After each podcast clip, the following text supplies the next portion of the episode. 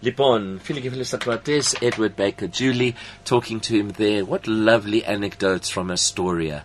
Λοιπόν, η ώρα τώρα είναι 10 και μισή, 10 μισή. It's half past 10.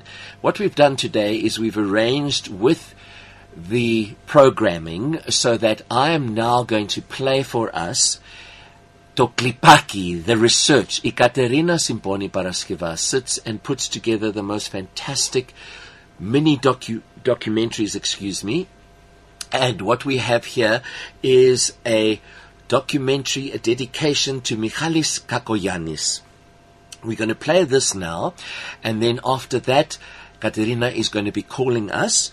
Λοιπόν, η εκπομπή σήμερα δεν θα τελειώσει 11 η ώρα, θα τελειώσει λίγο μετά τις 11, αλλά γύρω στις 11 και 20 θα είναι εδώ το Νεσόσα. So let's kick off right now with this clipping, this program put together by Katerina.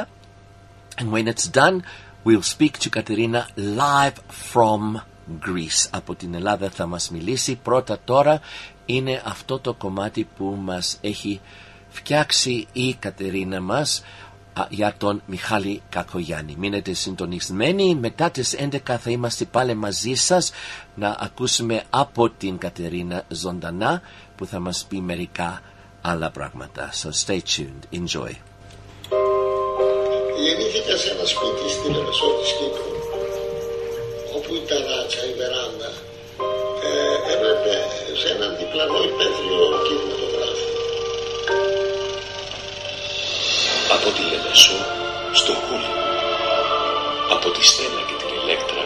Όταν είδα την Παπά αμέσως είπα εγώ είμαι η Ηλέκτρα. Στο Ζορμπά. Ο Ζορμπάς μπορεί να γίνει μια ταινία πετυχημένη αλλά μόνο με τον Άντονι Κουίν. Και τα έργα του Σέξπιρ. Το όνομά του συνώνυμο ποιότητας στη σκηνοθεσία. Je trouve qu'il a un œil, euh, un œil extrêmement pétillant. Μια ζωή, μια εποχή. Ο Μιχάλης Κακογιάννης για πρώτη φορά μπροστά από την κάμερα. Αυτή την Κυριακή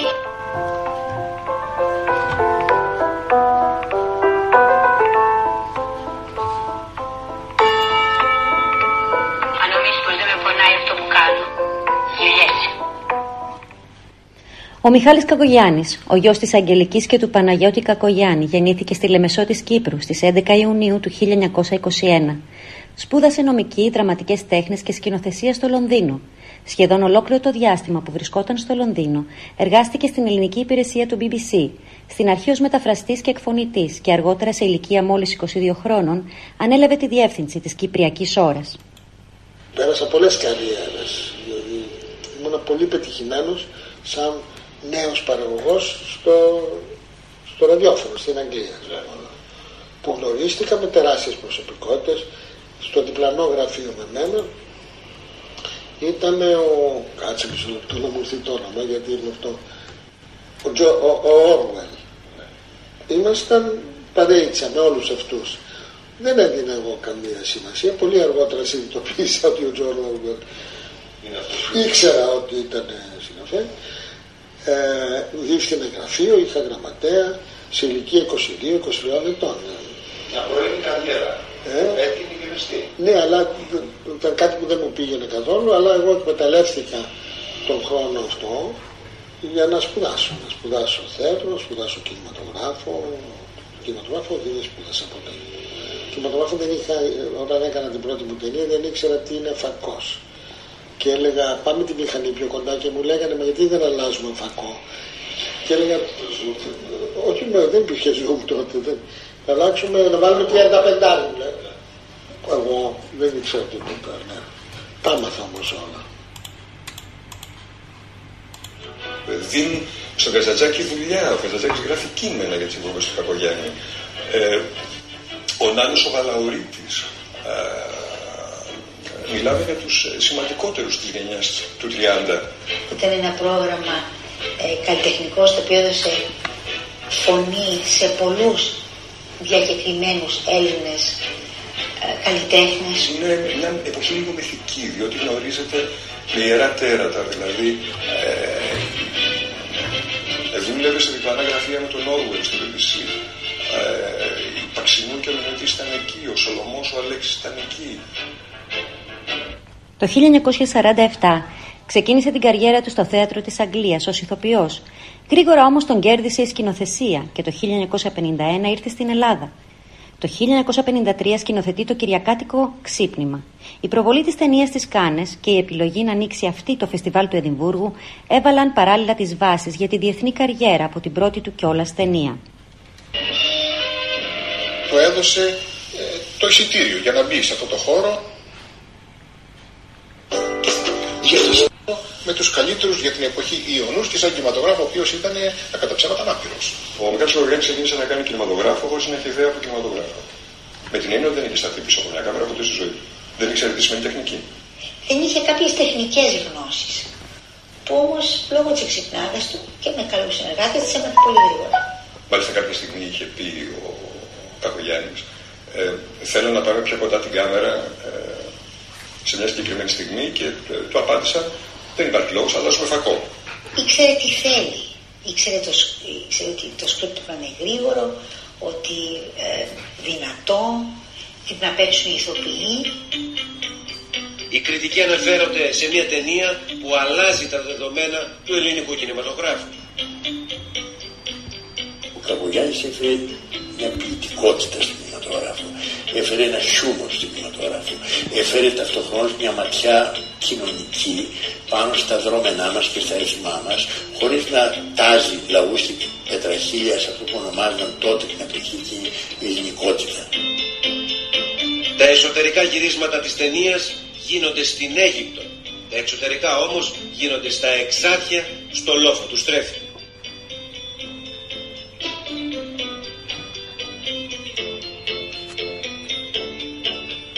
Ταινία αποτελεί έναν ύμνο στην Αθήνα της εποχής.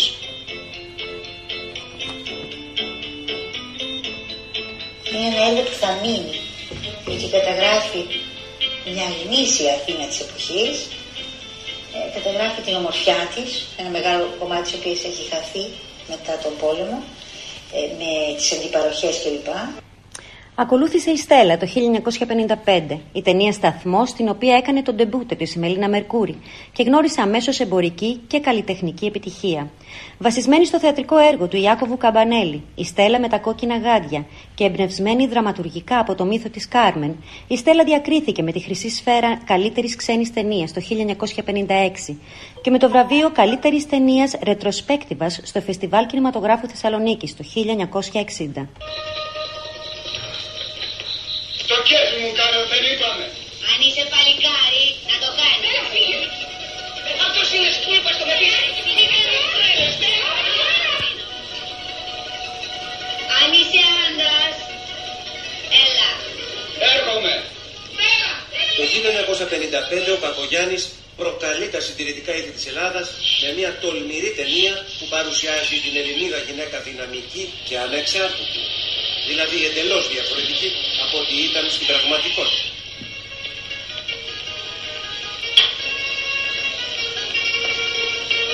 Κρίμα που σε όμορφη και σε λυπήθηκε. Κρίμα που όλοι οι ποδοσφαιριστές δεν είναι παλικάρια. Διάβασε το βιβλίο του Ιάκωβου Καπανέλη «Η Στέλλα με τα κόκκινα γάντια». Και αμέσως του ήρθε η ιδέα να κάνει μια ταινία με Στέλλα Στέλλα, την ελεύθερη γυναίκα, την αντίθεση γυναίκα. Επήγε να βρει χρήματα για να κάνουμε τη Στέλλα. Κανείς δεν έδινε, γιατί εμένα δεν, δεν με θέλανε. Βρίσκανε ότι δεν θα ήμουν, δεν θα είχα πρωτογένεια. Της έκανε και ένα δοκιμαστικό, το οποίο ήταν λίγαν απογοητευτικό. Οι διάφοροι κύκλοι κινηματογραφικοί του λένε, μα η Μελίνα ξέρεις δεν είναι για σινεμά, είναι για θέατρο. Έχει ένα τεράστιο στόμα δεν με θέλανε. Έξω γιατί θυμάσαι ξέρεις τα κορίτσια με το μικρό στόμα. Της ingénue όπως το λέγανε και στην, στην ελληνική. Και αυτός απαντάει με αυτό θέλω. Θέλω αυτό το στόμα. Θέλω αυτή την έκφραση. Θέλω αυτή τη δύναμη αυτή τη γυναίκα. Ήταν όμορφη, είχε τόσα προσόντα που λες, ε, δεν μπορεί να μην στο φακό να μην υπάρχουν αυτά. Λοιπόν, τι έγινε με τα μάξι. Έπραξε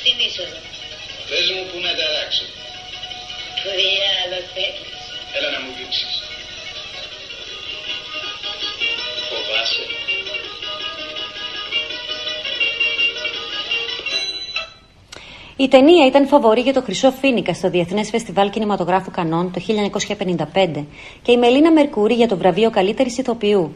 Δεν κέρδισε όμως κανένα από τα δύο. Ήταν επιπλέον η ελληνική υποβολή για το Όσκαρ καλύτερης ξενόγνωση ταινίας το 1956. Ακολούθησε το κορίτσι με τα μαύρα, πάλι με την Έλλη Λαμπέτη, ήρθε ένα χρόνο μετά και παρουσιάστηκε επίσης στο Φεστιβάλ των Κανών το 1956.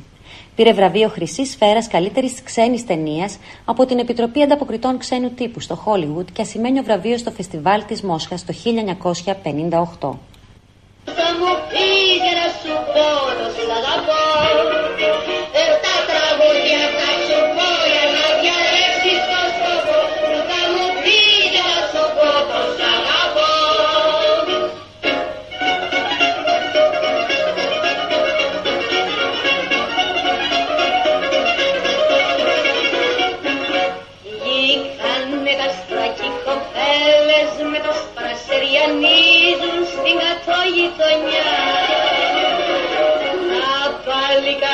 Παρατούνε τα ζάρια κι μόνο σου δρόμο τη γωνιά. Παραδείσου τα μπρουτιά θα με πας κι αφού γλεντήσουμε και πάψιο σταματάς Εφτά τραγούδια θα σου πω για να διαλέξεις το σκοπό που θα μου πεις για να σου πω το σ' αγαπώ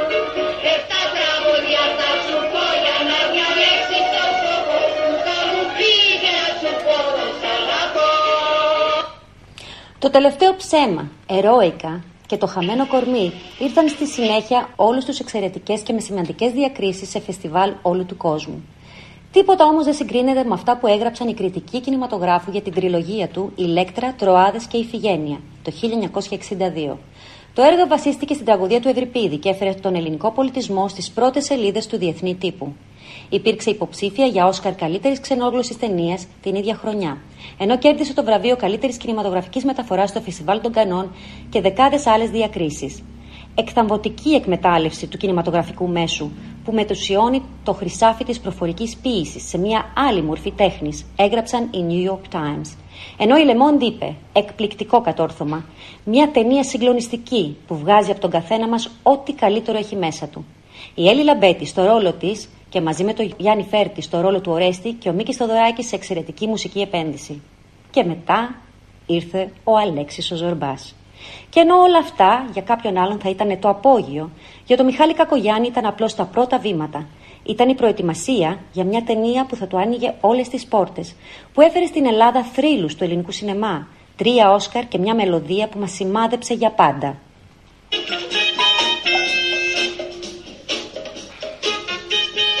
Ο Κακογιάννης είναι έτοιμος για το μεγάλο άλμα στο εξωτερικό και επιλέγει να κάνει μια αγγλόφωνη ταινία με ξένους καταξιωμένους πρωταγωνιστές όπως ο ηθοποιός Άντωνι Κουίν. Για τον Άντωνι Κουίν, ας πούμε, πήγε τον βρήκε εκεί που έπαιζε. Και τον ρώτησε αν είχε διαβάσει το Ζορμπάκι, μάλιστα γελούσε γιατί ε, ο, ο, του, το απάντησε ναι. Ενώ δεν τον είχε διαβάσει. Δεν πειράζει, διάβασε το. Στον τύπο της εποχής ο Κακογιάννης δηλώνει ο Άντωνι Κουίν είναι στη ζωή ολόιδιος σαν τον Αλέξη Ζορμπά. Ο δε Κουίν το παραδέχεται λέγοντας αυτός ο Αλέξης Ζορμπάς είναι ολόιδιος εγώ. Δασμή, Αλέξης Ζόρμπα. Η συνεργασία με τον Κουίν αποδείχθηκε ιδιαίτερα δύσκολη. Ο ηθοποιός ήταν καταπιεστικός προς τους συνεργάτες του. Ζήλευε τους συναδέλφους του και προσπάθησε να υποσκελίσει το σκηνοθέτη. Εκεί όμως βρήκε το δάσκαλό του. Ήταν και γυναικάς, αλλά ε, ήθελε να καλλιεργήσει την εντύπωση. Ναι. Ναι, ναι, ναι, ήταν... Εγώ είχα τσακωθεί δύο-τρεις φορές μαζί του και άγνωσα. Μία φορά είπα πάμε έξω να παίξουμε ξύλο. Δηλαδή θα με είχε κάνει ε, κομμάτια, κύμα.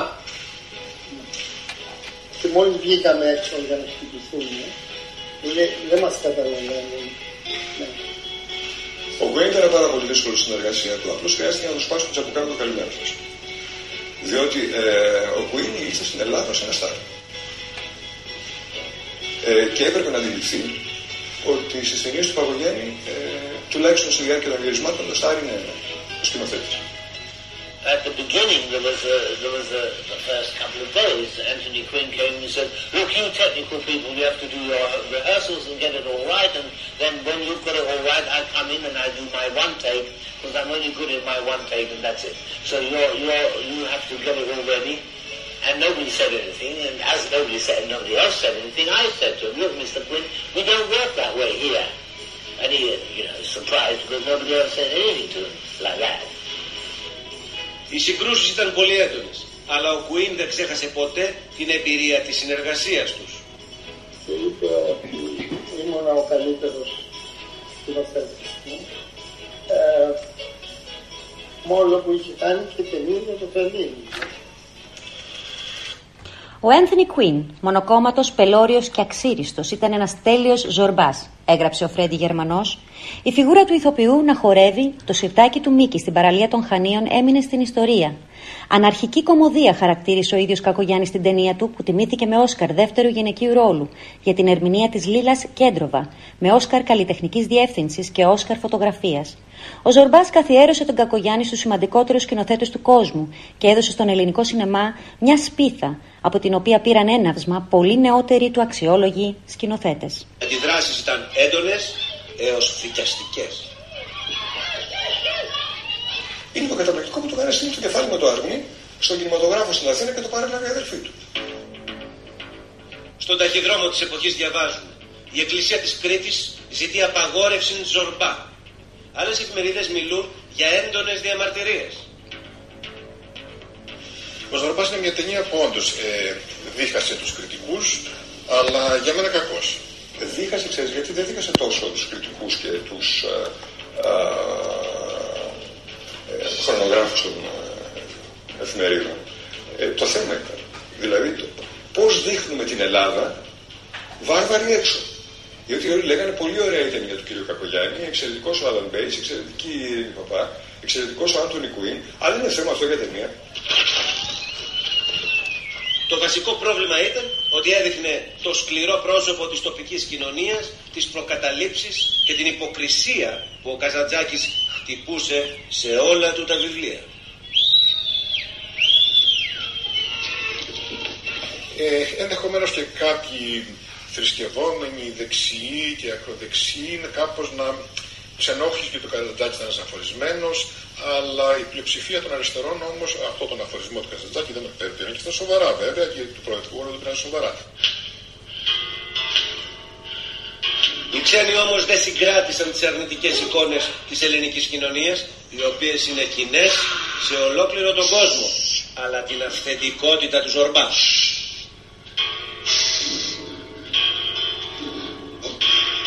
Μυθοποιεί και μας ωρεοποιεί τόσο πολύ που δεν μας αξίζει η τόση μυθοποίηση. Ακόμα και σήμερα λένε τους Έλληνες, τους τρελούτσικους, λένε ζορμπάδες οι ξένοι. Ποιος είσαι ζορμπάς; Γιατί έχουν καταλάβει ότι τα χαρακτηριστικά του ζορμπά είναι καθαρά ελληνικά. Αυτή η τρέλα και αυτή η αντιμετώπιση του θανάτου. Στο θάνατο είναι που ξεχωρίζει ο Έλληνας από οποιοδήποτε άλλο λαό.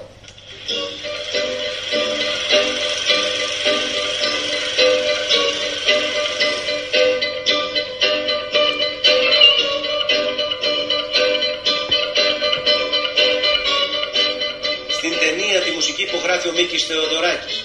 Το βασικό μουσικό θέμα είναι γνωστό ως σιρτάκι, ονομασία που βγήκε εντελώς τυχαία.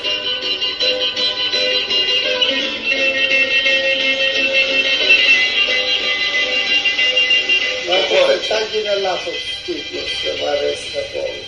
Τον έδωσε ένας Γάλλος, ε, ένας Γάλλος στο Παρίσι, τη βραδιά που μου έδωσαν τα βραβεία με το Θεοδωράκη και λοιπά και είπε ότι ε, το χορό αυτό θα το λέμε στις, ε, ε, ρώτησε και είπανε πέστε μου ονόματα ελληνικών χωρών και είπανε συρτός και γνωστός συρτάκι. Του κέρανε. Ο Άντωνι Κουίν πρέπει να μάθει τα βήματα, αλλά παρά τις φιλότιμες προσπάθειες του Κακογιάννη αποδείχθηκε πολύ κακός μαθητής.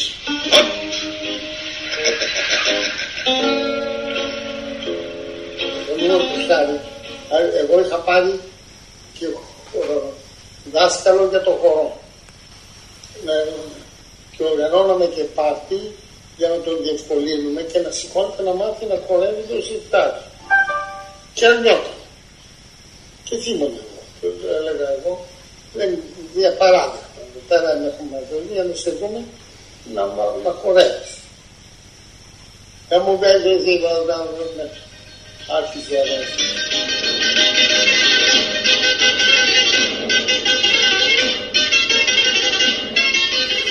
Στο γενικό το μακρινό χόρευε ο Τάκης Ρωμανούλης. Στο κομπινό χόρευε ο Τούλης. Ε, πέντε βήματα, μπρος, πίσω, αυτά. Τα πηδιχτά του τέλους δεν ερχόντουσαν ποτέ. Αλλά έκτοτε, μέχρι που πέθανε, ε, τον χαιρετούσαν με, με, το, με τη μουσική του, του Ζορδά, ε, το ξεκίναγε και μετά έκανε ό,τι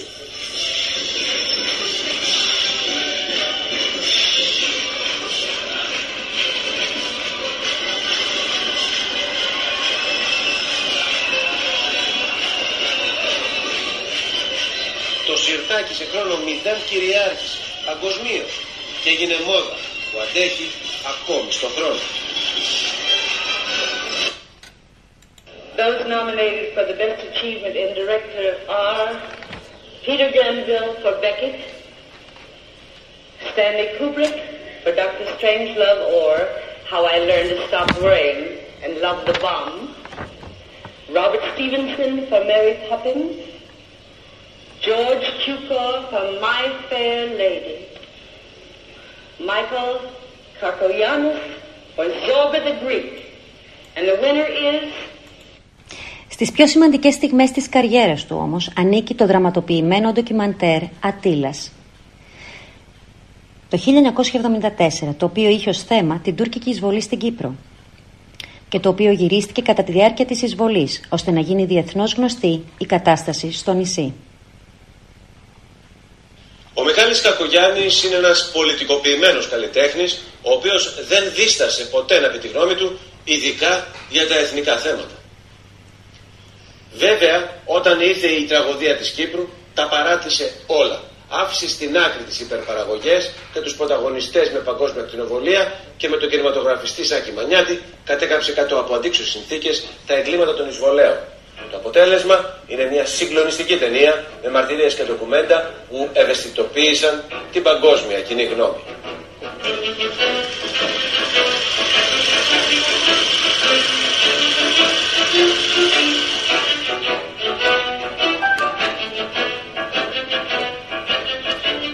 Εγώ ένα πράγμα που δεν άντεξα ποτέ ήταν η δικτατορία. Είναι από τους πρώτους οι οποίοι μιλούν ε, στο ραδιόφωνο κατά της δικτατορίας, άρα αυτόματα είναι κομμένος από την Ελλάδα.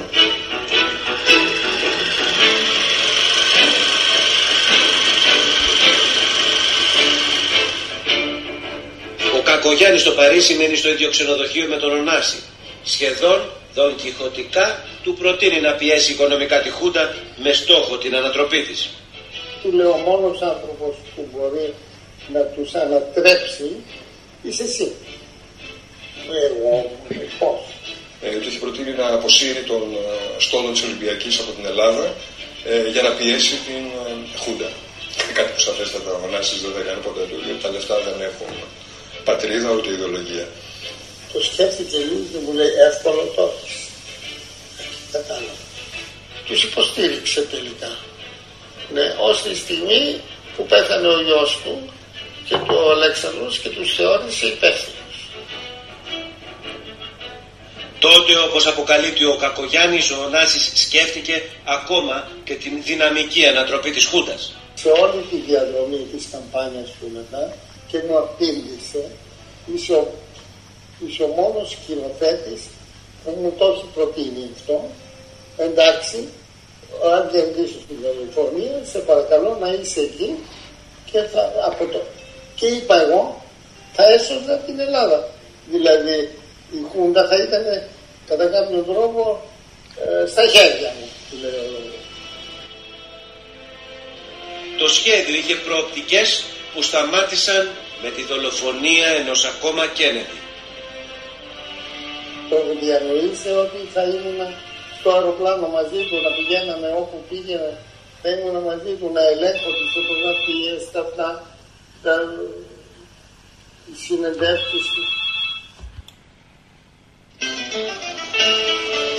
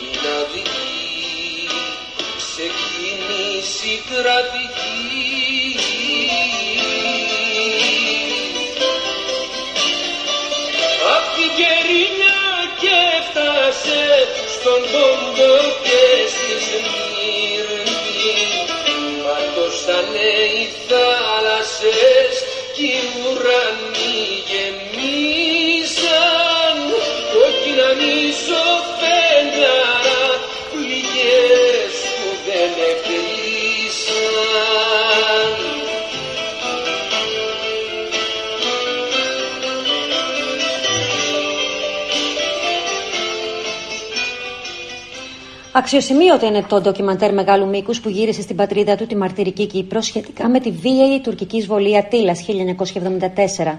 Με θάρρος και υπομονή κατόρθωσε ο Μιχάλης Κακογιάννης να αποτυπώσει όλα σχεδόν τα γεγονότα που οδήγησαν στην τραγωδία της Κύπρου.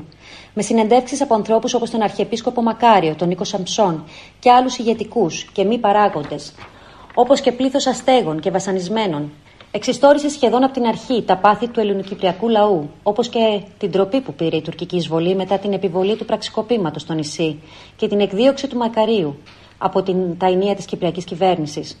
Το ντοκιμαντέρ Ατήλα 1974 βραβεύτηκε στη Φλωρεντία ως το καλύτερο ντοκιμαντέρ μεγάλου μήκους για το 1974. Ταινίε που για τα ελληνικά δεδομένα ήταν υπερπαραγωγές. Στην Κύπρο όμως χρειάστηκε μόνο μία κάμερα, έναν ηχολήπτη και έναν ταλαντούχο διευθυντή φωτογραφίας. Και με παίρνει ο Μιχάλης και μου λέει πάμε στην Κύπρο.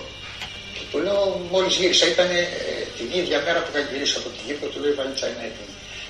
Ήταν συγκλονιστικά επιτίδιος, δηλαδή το τι κατάφερνε να, να, να πάρει με τη μηχανή δεν λέγεται.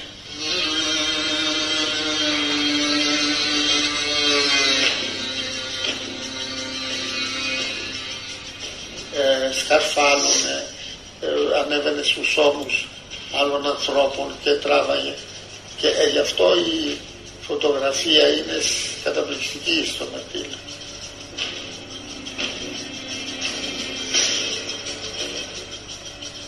συνθήκες ήταν απερίγραπτες, δεν είναι εύκολο να μιλήσει κανείς για το τι συνέβαινε στην Κύπρο εκείνες τις μέρες. Ήταν, ε, ξαναλέω, περίπου ένας μήνας μετά την δεύτερη εισβολή.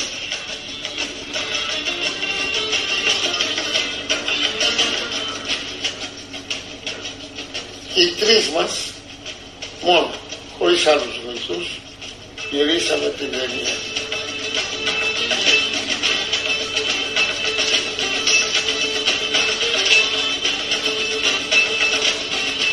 και μου ανοίγανε πολύ ε, την, την ψυχή τους με, με, με τρόπο καταπληκτικό. Δηλαδή ξεχνούσαν ότι ήταν η μηχανή μπροστά και βγήκαν και δύο τρεις σκηνές με φραγιές φοβερές.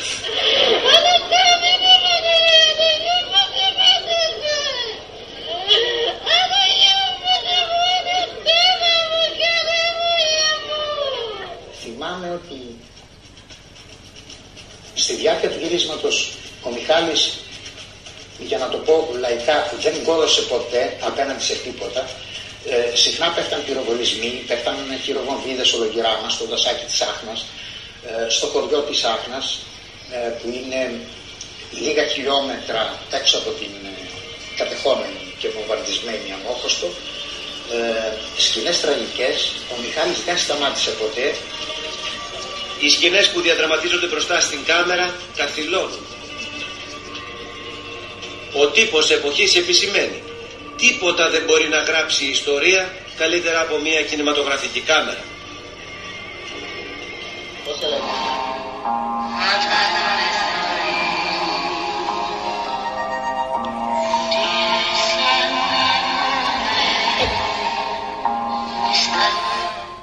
Έργο του Μιχάλη Κακογιάννη είναι και ο φωτισμός, ο νυχτερινός στο μνημείο της Ακροπόλεως, το οποίο εκείνος πρώτος οραματίστηκε και για την επίτευξή του οποίου ίδρυσε τον Σύλλογο Οι Φίλοι της Αθήνας, εξασφαλίζοντας τις υπηρεσίες του διάσημου Γάλλου φωτιστή Pierre Boudot και αναλαμβάνοντας τη χρηματοδότηση όλων των απαραίτητων μελετών. Διότι εγώ μένω κοντά και ήταν ελεηνά φωτισμένη πάντα η Ακρόπολη. Και εγώ δεν το άντεχα αυτό και είπα, ειδοποίησα τον τον Γάλλο ο οποίος είχε ποτίσει τον πύργο του Άιφελ να τον ενδιαφέρει και μου λέει για την Ακρόπολη, με ενδιαφέρει πάρα πολύ αλλά είναι ακριβώς αυτός είχε πληρωνόταν ο άνθρωπος πολλά λεφτά.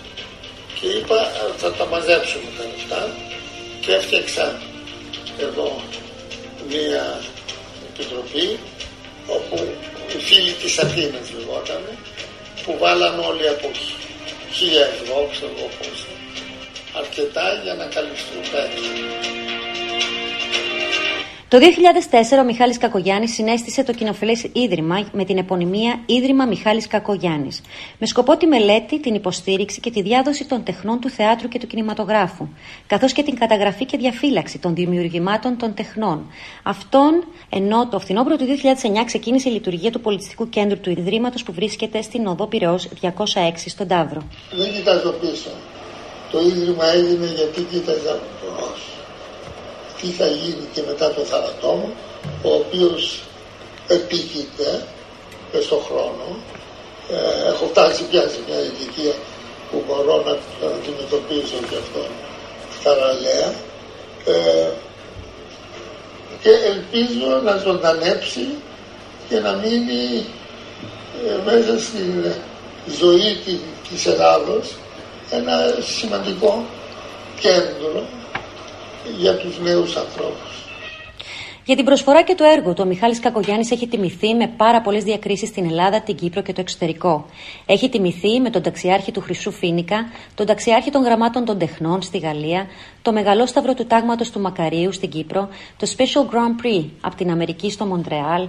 Έχει βραβευτεί από την Ακαδημία Αθηνών για την προσφορά του στο Έθνος από το Φεστιβάλ Θεσσαλονίκης για το συλλογικό του έργο και έργο ζωής στα Ιεροσόλυμα, για έργο ζωής από το American Hellenic Institute στην Ουάσιγκτον και στο Κάιρο.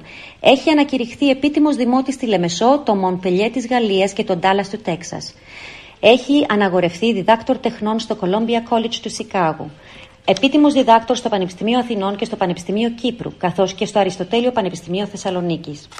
Εκτός από το σκηνοθετικό του έργο, ο Μιχάλης Κακογιάννης έχει γράψει πάρα πολλά σενάρια και έχει μεταφράσει στα ελληνικά και στα αγγλικά γνωστά θεατρικά έργα, όπως είναι τα έργα του Σέξπιρ, Έμλετ, Αντώνιος και Κλεοπάτρα, Κορνιαλανός, Ο Θέλος, Οι Τροάδε του Ευρυπίδη, Οι Βάκχες, ο Μιχάλης Κακογιάννης έχει γράψει μεταξύ άλλων τους στίχους και των δύο πολύ γνωστών ελληνικών τραγουδιών του Χατζηδάκη, «Αγάπη που γίνες δίκοπο μαχαίρι» και το «Εφτά τραγούδια θα σου πω» του Μάνου Χατζηδάκη. Στις 25 Ιουλίου του 2011 ο Μιχάλης Κακογιάννης έφυγε από τη ζωή και η ταφή του έγινε στον περίβολο του Ιδρύματος Μιχάλης Κακογιάννης όπως επιθυμούσε ο ίδιος. Ένα ίδρυμα που οραματίστηκε για να μπορεί να υποστηρίξει τη διάδοση των τεχνών και ειδικότερα του θεάτρου και του κινηματογράφου. Ένας μεγάλος καλλιτέχνης που πρόσφερε στην Ελλάδα τα μέγιστα. Έφυγε έχοντας εκπληρώσει ένα ακόμα στόχο. Να γίνει η τέχνη του παράδειγμα ώστε οι νέοι καλλιτέχνες να δημιουργήσουν και γιατί όχι κάποτε να τον φτάσουν.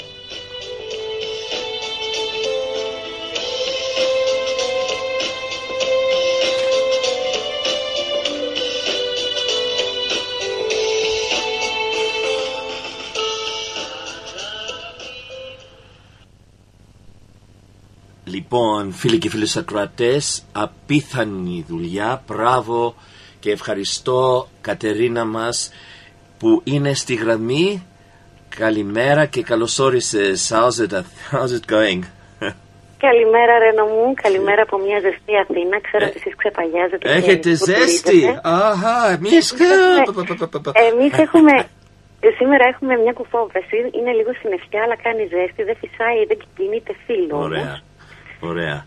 Ε, Μπράβο. Τι να πούμε. Συγχαρητήρια Μιχάλης αυτό. Παπαγιάννης. Μεγάλη δουλειά. Τι να πω. Μπράβο σου. Σου. Ε, Ώρες πρέπει να ολάκερες. ομολογήσω- ε, Πρέπει να ομολογήσω ότι ήταν μια πάρα πολύ δύσκολη δουλειά. Ε, ο Νίκος με βοήθησε πάρα πολύ για να το κάνουμε αυτό. Ε, καταρχήν πρέπει να σου πω και όσοι μας ακούνε να καταλάβουν ότι όταν- όταν κάνουμε ένα αφιέρωμα, ανάλογα το μέγεθος του καλλιτέχνη ή του ηθοποιού του τραγουδιστή, ε, ανάλογα θα βγαίνει και το αφιέρωμα. Γιατί υπάρχουν άνθρωποι που έχουν κάνει πολύ ωραία πράγματα, αλλά είναι ε, λίγα, είναι μόνο μέσα στον καλλιτεχνικό τους χώρο. Και υπάρχουν άνθρωποι όπως ο Μικάλης ο Κακογιάννης, ο οποίος δεν ήταν απλά ένας σκηνοθέτης, Ναι. ήταν ένας άνθρωπος που έζησε μια πάρα πολύ πλούσια ζωή, με Ναι. όλη την έλλη- έννοια της λέξης, και από χρηματικά και από πλούσια ζωή με την έννοια ότι έχει κάνει τόσα πολλά. Ε, έδωσε πολλά πράγματα στην Ελλάδα και άφησε παρακαταθήκη για την Ελλάδα. Δηλαδή δεν ήταν απλά ένα καλλιτέχνης. Ναι, ναι, ναι. Εγώ είμαι, Σωστά. έχω μείνει έκπληκτη με όλα του τα κατορθώματα. Ο άνθρωπος αυτός είχε πραγματικά τύχη. Δηλαδή, όταν λένε αν έχεις τύχη, διάβαινε, αυτός είχε τύχη. Τρεις φορές επέζησε από καταστροφές. Αυτό δεν το είπα στο ντοκιμαντέρ. Όταν ήταν στην Αγγλία, βομβαρδίζανε οι Γερμανοί την Αγγλία και έπεσαν οι Οβίδες στο δικό τους το κτίριο. Wow. Επέζησε την πρώτη φορά. Μάλιστα. Όταν έφυγε από εκεί και πήγε στο δικό του το διαμέρισμα, ξαναβομβαρδίσανε το σημείο, ξανά επέζησε. Και όταν έφυγε από, την, από το Λονδίνο να γυρίσει στην α, Ελλάδα, ε, δεν υπήρχαν τότε αεροπλάνα όπως σήμερα. Ναι.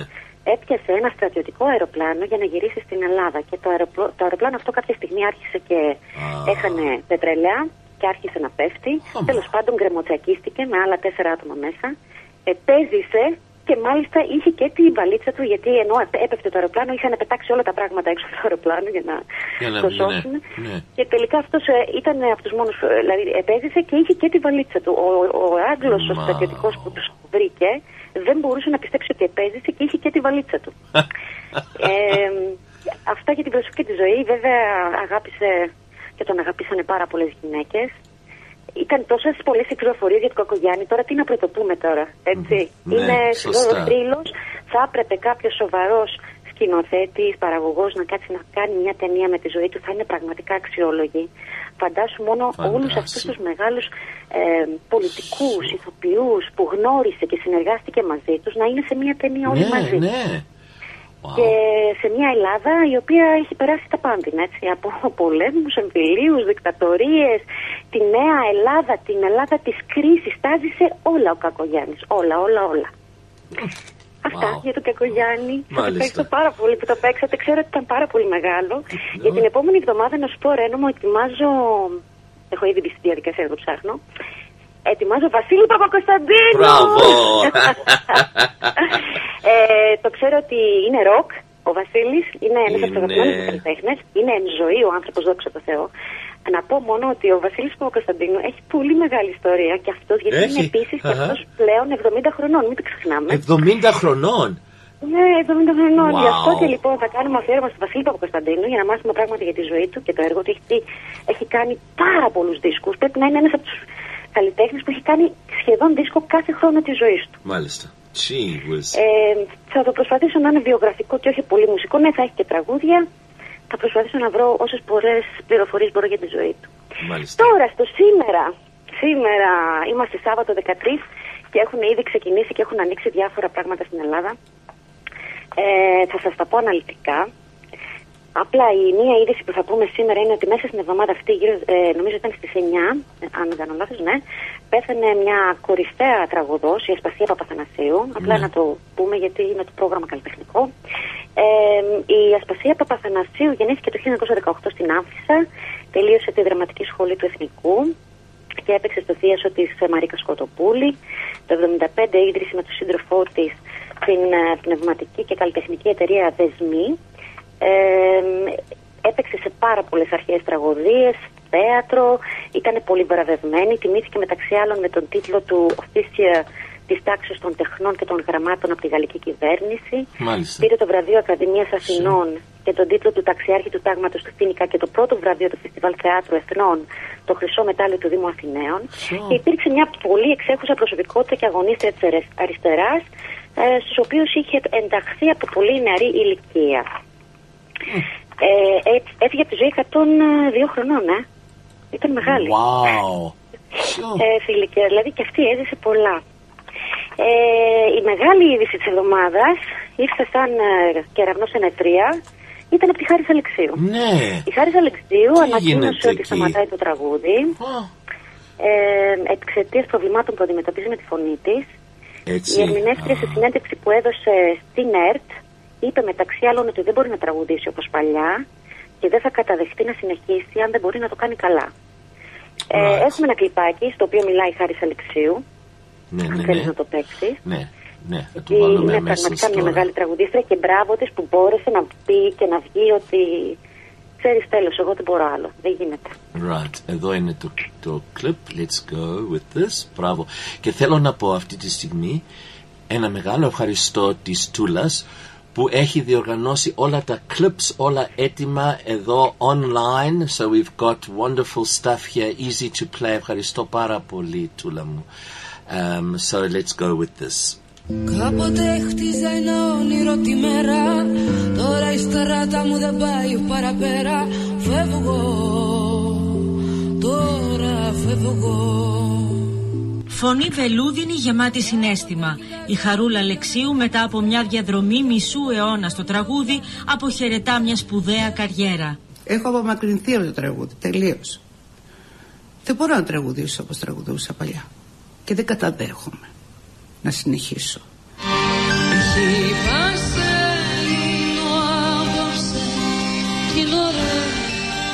Στο δεύτερο πρόγραμμα της ελληνικής ραδιοφωνίας και συγκεκριμένα στην εκπομπή του Φώτη Απέργη, η μεγάλη ερμηνεύτρια ανακοίνωσε ότι σταματάει το τραγούδι. Αν κάποτε στα βροχιά του πιαστείς Την απόφαση την πήρε το 2018 μετά από την ιστορική συνεργασία της με τον Σταύρο Ξαρχάκο. Ε, δεν ήταν κάτι απλό. Βεβαίως και το πένθησα. Μπορεί και εγώ να τη σαμποτάρισα τη φωνή μου. Όταν κατάλαβα ότι, ότι δεν αποδίδω πια όπως παλιά, να της έσκαψα λίγα παραπάνω το έδαφος. Παίζαν οι μικρότεροι κλέφτες κι αστυνόμας Κι ήταν αρχηγός ή αργυρός Είπα ότι άστο υπάρχει μια φυσική φθορά σε όλα τα πράγματα. Μην είσαι τώρα ένα νούμερο που βγαίνει και πάνω και προσπαθεί να πει ας πούμε να φτάσει την νότα και να... Αφού δεν, δεν μπορεί πια η φωνή σου να το βγάλει αυτό. Σεβάσου τη. Σεβάσου αυτό που έχεις κάνει μέχρι τώρα.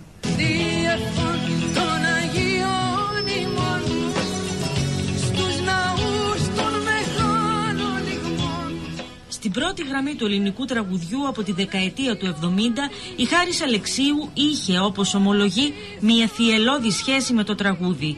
Μια σχέση που θα μείνει αναλύωτη στον χρόνο. Αγίο που κλαις Που μπορείς σαν το φάω να λες So, ε, Κατερίνα μου, αυτό είναι συγκινητικό, δεν είναι; Είναι πολύ συγκινητικό. Είναι μια μεγάλη καλλιτέχνη της Χάρη Αλεξίου. Έχει προσφέρει και αυτή πάρα πολλά στο ελληνικό τραγούδι. Το έχει πάει και αυτή προς τα έξω. Έχει κάνει πολλές συναυλίες στο εξωτερικό. Θυμάμαι ε, στην Ιαπωνία, για παράδειγμα. Στην Ιαπωνία, δηλαδή δεν είναι Ναι. καν μια χώρα, ξέρεις. Τη λατρέψανε. Ναι, Τη βέβαια. λατρέψανε. Ε, θα κάνουμε κάποια στιγμή και αφιέρωμα στην Χάρη. Βέβαια, βέβαια. Θα πάμε παρακάτω γιατί τε- περνάει ο χρόνος. Να πούμε ότι ξεκινήσαν κάποιες θεατρικές παραστάσεις. Λοιπόν, μια θεατρική παράσταση ε, που ετοιμάζεται ε, να ταξιδέψει αυτό το καλοκαίρι. Ήταν, έπαιζε το χειμώνα, ταξιδεύει το καλοκαίρι με τον Γιώργο τον Κιμούλη και τη Φωτεινή Μπαξεβάνη. Λέγεται το Παγκάκι. Είναι όταν δύο άγνωστοι συναντιούνται σε ένα πάρκο και κάθονται σε ένα παγκάκι και αρχίζουν και ε, γνωρίζονται. Είναι πραγματικά άγνωστοι; Ε, έχουν ξανασυναντηθεί; Είναι ένα, πρόκειται για μια κομικοτραγική ιστορία δύο μοναχικών και απελπισμένων ανθρώπων που μπορούν, ε, ε, μπορεί να συμβεί σε κάθε χώρα, σε κάθε πόλη και είναι μια ιστορία που μας εγείρει το, ένα ιδιαίτερο σύγχρονο βασανιστικό ερώτημα. Μπορούν πλέον οι άνθρωποι να ζήσουν πραγματικά μαζί με την καραντίνα; Ναι, Νομίζω ναι, πολλοί το ναι, ανακάλυψαν ναι, ναι. αυτό. Ε, και αν ναι, πώς θα μπορούσαν να το πετύχουν όταν συνεχώς κρύβει ο ένας από τον άλλον αυτό που πραγματικά Από είναι. πραγματικά. Αυτό είναι το θεατρικό έργο. Αχα. Να πω ότι το έργο αυτό είχε γραφτεί το 1983 πριν από την κατάρρευση της Σοβιετικής Ένωσης, σε μια περίοδο που η αυθαιρεσία και η διαφθορά κυριαρχούσαν. Έχει μεταφραστεί και έχει παιχτεί σε πάρα, πάρα πολλές χώρες. Ε, Επίσης, το θέατρο Χιτήριο ανοίγει τον κήπο του και φιλοξενεί θεατρικές παραστάσεις ε, αυτό το καλοκαίρι. Έχουν ήδη ξεκινήσει. Από τις 8 Ιουλίου θα παίξουν την κομμωδία Το υπέροχό μου διαζύγιο με την Αλεξάνδρα Παλαιολόγου. Ε, Oh, my brilliant divorce. Okay. Ναι. ναι, ε, πρόκειται για την επιτυχημένο έργο του, της Geraldine Aaron Yes. που παρουσιάστηκε σε 28 χώρες. Είναι ένας μονόλογος που κινείται από το δάκρυο στο γέλιο και φωτίζει με ειλικρίνεια τις κομικές τρυφερές και δραματικές ψυχολογικές μεταπτώσεις μιας ε, καθημερινής ε, γυναίκας. Ε, αυτό άκουσα ότι η Μιμή Ντενίση θα συνεχίσει το θεατρικό της έργο που, ανεβάζει, που ανέβαζε το χειμώνα. Ε, δεν ξέρω πότε θα ξεκινήσουν όμως. Αυτή η- η θεατρική παράσταση της Μιμής Ντενίση, από ό,τι κατάλαβα, πήγε πάρα πολύ καλά. Έχει- Είναι θεατρικό έργο εποχής από, από τη Σμύρνη Σαλο- Σαλονίκη, από τη Σμύρνη Θεσσαλονίκη, κάπως έτσι λέγεται. Ετοιμάζει όμως για το χειμώνα ε, κάτι άλλο. Ε, κάθε γιατί τα έχω μπερδέψει λίγο, Ρένο μου. No Είναι problem. πολλές οι πληροφορίες που είχα σήμερα. Βέβαια. Okay. Ναι. Λοιπόν, ο Ιδίπος. Ο Ιδίπος σε σκηνοθεσία του Ναι. Δημήτρη Καρατζά, Μπράβο. ε, βασισμένος στην, ε, στον Ιδίπο Τύρονο του Σοφοκλή και στο σενάριο του Πιέρ Πάολο Παζολίνη, ε, θα ξεκινήσει τη διαδρομή τους σε ανοιχτά θέατρα της Αττικής και της επαρχίας μέσα στον Ιούλιο. Αυτό ξεκινάει. Είναι μια τραγωδία της γνώσης, είπε ο σκηνοθέτης, της, αυτο, της αυτογνωσίας. Ε, είναι μια παράσταση που επιχειρεί να μελετήσει την εσωτερική διαδρομή του Ιδίποδα. Μάλιστα. Επίσης, ε, το δεύτερο Athens Music Week που διοργανώνει η Τεχνόπολη του Δήμου Αθηναίων από τις 16 έως τις 21 Ιουνίου ε, έχει, ε, ξεκινάει. Πρόκειται για μια μοναδική συνάντηση στην οποία συμμετέχουν 17 χώρες, 50 αναγνωρισμένοι εκπρόσωποι του διεθνούς και εγχώριας μουσικής βιομηχανίας, 28 καλλιτέχνες από διάφορα μέρη της Ευρώπης. Αυτό θα είναι ενδιαφέρον στο Γκάζι. Βέβαια. Βρήκαμε την Τενίση. Α, όχι, δεν είναι η Τενίση, sorry. Άλλο θέατρο. Πέτρος Φιλιππίδης. Ο Πέτρος Φιλιππίδης ανεβάζει τις Δάφνες και τις Πικροδάφνες του Δημήτρη Κεχαΐδ και της Έλληνας Χαβιαρά ε, σε τέσσερις βασικούς χαρακτήρες τους οποίους υπογράφει σκηνοθετικά ο Πέτρος Φιλιππίδης μαζί με τον ε, Τάσο Χαλκιά. Η παράσταση θα αντιμετωπίζεται από τον Φιλιππίδη μέσα από μια νέα οπτική ε, στην Αθήνα του 2020 λοιπόν και των νέων κοινωνικών και πολιτικών δεδομένων μετά τον κορονοϊό, φαντάζομαι. Ε, 41 χρόνια μετά που το είχαν ανεβάσει αρχικά το θέατρο αυτό, το Δάφνες και Πίκρο Δάφνες, ε, το έργο γράφτηκε το 1979 σε σκηνοθεσία του Κάρολου Κούν, οπότε θα ανεβάσουν και αυτοί αυτό το θεατρικό έργο σύντομα. Βλέπεις ότι γίνονται δουλειές. Άκουσα όμως, πρόσεξε τώρα τι γίνεται. Φαντάσου να κάνεις πρόβες ή να το παίξει αυτό σε μια σκηνή. Πρέπει να φοράνε όλοι οι καλλιτέχνες μάσκες ή να φοράνε αυτά τα see-through, ξέρεις, αυτά τα Ναι, face covers. τα φε- Και τα να κρατάνε βάζεις, και ναι. απόσταση, ένα- και να κρατάνε και απόσταση 1,5 μέτρο μεταξύ τους. Και προσπαθούσα να το φανταστώ αυτό να γίνεται. Στην πραγματικότητα, λέω, φαντάζεσαι να έχεις μια σκηνή πολεμική, ας πούμε. Γιατί οι αρχές τραγουδίε είχε πολλές πολεμικές σκηνές και αυτά. Βέβαια. Πώς θα τσακώνονται αυτοί οι ηθοποιοί στο- ε, πάνω στη σκηνή; Λίγο δύσκολα τα πράγματα για τους ηθοποιού, η αλήθεια είναι. Ε, να σου πω, ο Τάκης ο Ζαχαράτος, ο κομικός, ε, ο showman, έχει γράψει ένα τραγου, ή τραγουδάει μάλλον και παρουσιάζει στο Άλσος ε, εδώ στην Αθήνα τη δική του παράσταση και έχει γράψει ένα τραγούδι για τον κύριο Τσιόδρα. Ο κύριος Τσιόδρας ήταν ο, ο γιατρός μας ας πούμε που έβγαινε κάθε μέρα στις 6 και μας έλεγε Ναι, στατιστικά ναι. τι γίνεται στην Ελλάδα. Ε, από ό,τι ξέρω μετά από τα τελευταία κρούσματα που είχαμε ο κύριος Τσιόδρας θα αρχίσει να ξαναβγαίνει να μας λέει τι γίνεται. Ε, πάντως ο Ζαχαράτος για να κάνει χιούμορ έγραψε ένα τραγούδι το ανέβασε στο δικό του το Instagram και στο δικό του το λογαριασμό στο YouTube για να μπορέσει να προωθήσει βέβαια και τη δουλειά του που ξεκινάει στο Άλσος και είναι ένα τραγούδι σε μουσική του Γιάννη Χριστοδουλόπουλου που το ερμηνεύει ο Ζαχαράτος και ξεκινάνε 15 Ιουλίου στο Άλσος με μια παράσταση που λέγεται Έλα μια βόλτα. Το τραγούδι είναι ένα ύμνος, είναι ένας ύμνος στα συναισθήματα και τα αισθήματα των μικρών και μεγάλων ηρώων της καθημερινότητάς μας αυτόν τον καιρό. Η στίχη είναι από τον Γιάννη Ξανθούλη και λέγεται η μπαλάντα του κύριου Τσιόδρα. Έχεις ένα κλιπάκι αν θες να παίξεις έστω και μικρό κομμάτι από αυτό, αν θέλεις. Ε, Ξέρεις, ε, αυτό το τραγούδι που έχει εδώ είναι- λέγεται ε, Τάκης Ζαχοράτος, το τραγούδι για τον φίλο μας. Αυτό είναι; Όχι. Ναι, το τραγούδι για τον φίλο μας. Ναι, ναι, ναι, ναι, αυτό. Αυτό μπορούμε να το βάλουμε στο τέλος ως αφιέρωμα για όλους που ακούνε. Τε- Ταιριάζει ναι, ό,τι αυτό; θέλεις κάνεις. Ταιριάζει αυτό; Ναι, no problem. Okay, No great. problem. Μπράβο. Okay. Ε, μια και μιλάμε για τραγούδια, να σου πω ότι έχει κυκλοφορήσει άλλο ένα καινούριο τραγούδι από έναν καλλιτέχνη που λέγεται Γιάννης Γκρόσης. Καινούριος Είναι ο αυτός, νικητής- ε. Ναι, είναι καινούριος τραγουδιστής. Βγήκε από την, ε, την εκπομπή το X Factor Greece. Το Μπράβο. τραγούδι λέγεται Ξέρει, ξέρει Κανείς, είναι του Γιώργου Θεοφάνους. Έμαθα συγκλονιστική είδηση. Άκουμε, πρώτη φορά θα το ακούσετε αυτό. Το έμαθα χθε το βράδυ αργά. Ο σκηνοθέτης του Κόκκινου Ποταμιού, ο Μάνος Μανουσάκης, Ναι. μετά το Κόκκινο Ποτάμι ετοιμάζει νέα σειρά εποχής. Μπράβο. Και δεν ξέρουμε πολλές πληροφορίες. Ξέρουμε ότι θα, θα, θα γυριστεί και θα παιχτεί προφανώς ε, το 2021-2022 Μπράβο. και θα είναι η σειρά για το 1821. Wow. Θα είναι φανταστικό. Αυτή είναι η είδηση που μάθαμε χτες το βράδυ. Μπράβο. Πολύ ωραία Τσι, είδηση. Πάρα πολύ ωραία. Και να κλείσουμε με τα μπουζούκια. Τα μπουζούκια λοιπόν ξεκινάνε σήμερα. Ανοίγουν με τον Νίκο Βέρτη στο Eton Music Show. Ε, επίσης ξέρουμε ότι έχουν πει για τους κανόνες ασφαλείας ότι θα πρέπει τα τραπέζια να είναι αραιά μέχρι 6 άτομα. Δεν θα επιτρέπεται να έχουν καναπέδες και τα λουλούδια αν πετάνε, πρόσεξε με, όχι στα πρόσωπα των καλλιτεχνών αλλά στα πόδια τους.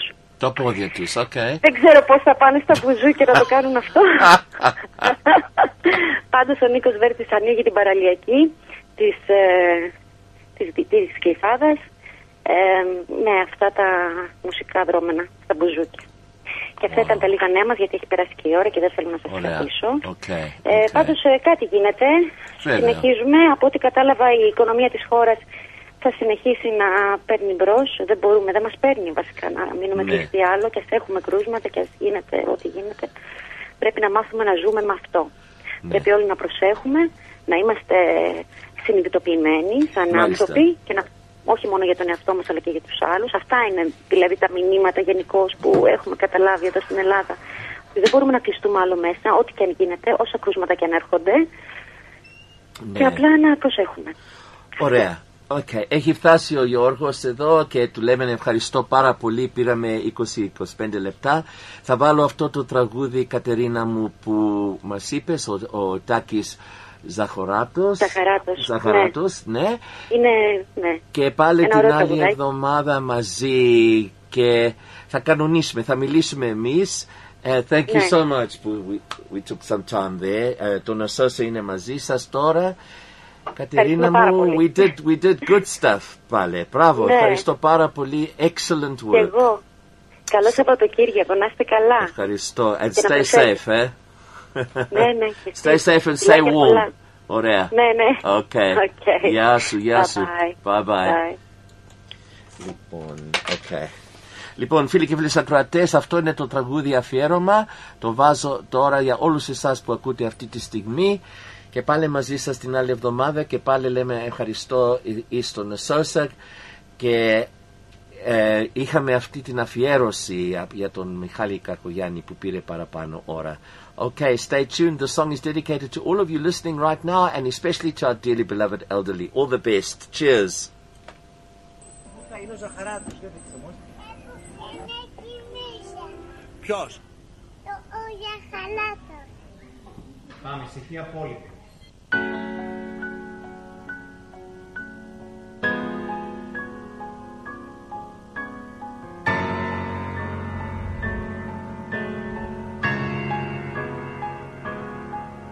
Φοβόμαστε κι ακούγαμε του εσπέρινου τα λόγια Στις έξι που κουρδίζαμε τις λύπης στα ρολόγια.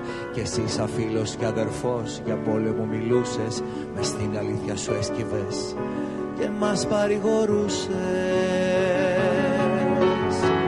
όποιο κι αν ήτανε το σοκ που ο πλανήτης ζούσε.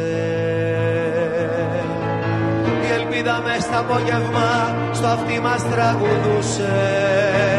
Μες στο τραγούδι υπομονή και στο ρεφρέν κουράγιο. Κρατώντας το τηλεκοντρόλ πίστεψα ότι έχουμε Άγιο Χωρίς κεριά στο κρίζο φως που έβγαζε η οθόνη Ξέραμε ότι ήμασταν μαζί στο στο φόβο κι όχι μόνοι. Ξέραμε ότι ήμασταν μαζί στο φόβο κι όχι μόνοι Για μας ήταν πρωτόγνωρο να μείνουμε όλοι μέσα. Μας έπεισες πως άξιζε να αντέξουμε την πρέσα. Και με χειροκροτήματα καμιά φορά τα βράδια Σοκίζαμε το θάνατο στις πόλεις στα σκοτάδια. Κι όταν πια χάραζε πρωί και ξεκινούσε η μέρα. Προσμέναμε για να μας πεις σαν φίλος καλησπέρα Μες στο τραγούδι υπομονή και στο ρεφρέν κουράγιο. Κρατώντας το τηλεκοντρόλ πίστεψα ότι έχουμε άγιο Χωρίς κεριά στο γκριζό φως που έβγαζε η οθόνη Ξέραμε ότι ήμασταν μαζί στο φόβο κι όχι μόνοι Μες στο τραγούδι υπομονή και στο ρεφρέν κουράγιο. Κρατώντας το τηλεκοντρόλ πίστεψα ότι έχουμε άγιο Χωρίς κεριά στο γκριζό φως που έβγαζε η οθόνη. Ξέραμε ότι ήμασταν μαζί στο φόβο κι όχι μόνοι. Ξέραμε ότι ήμασταν μαζί.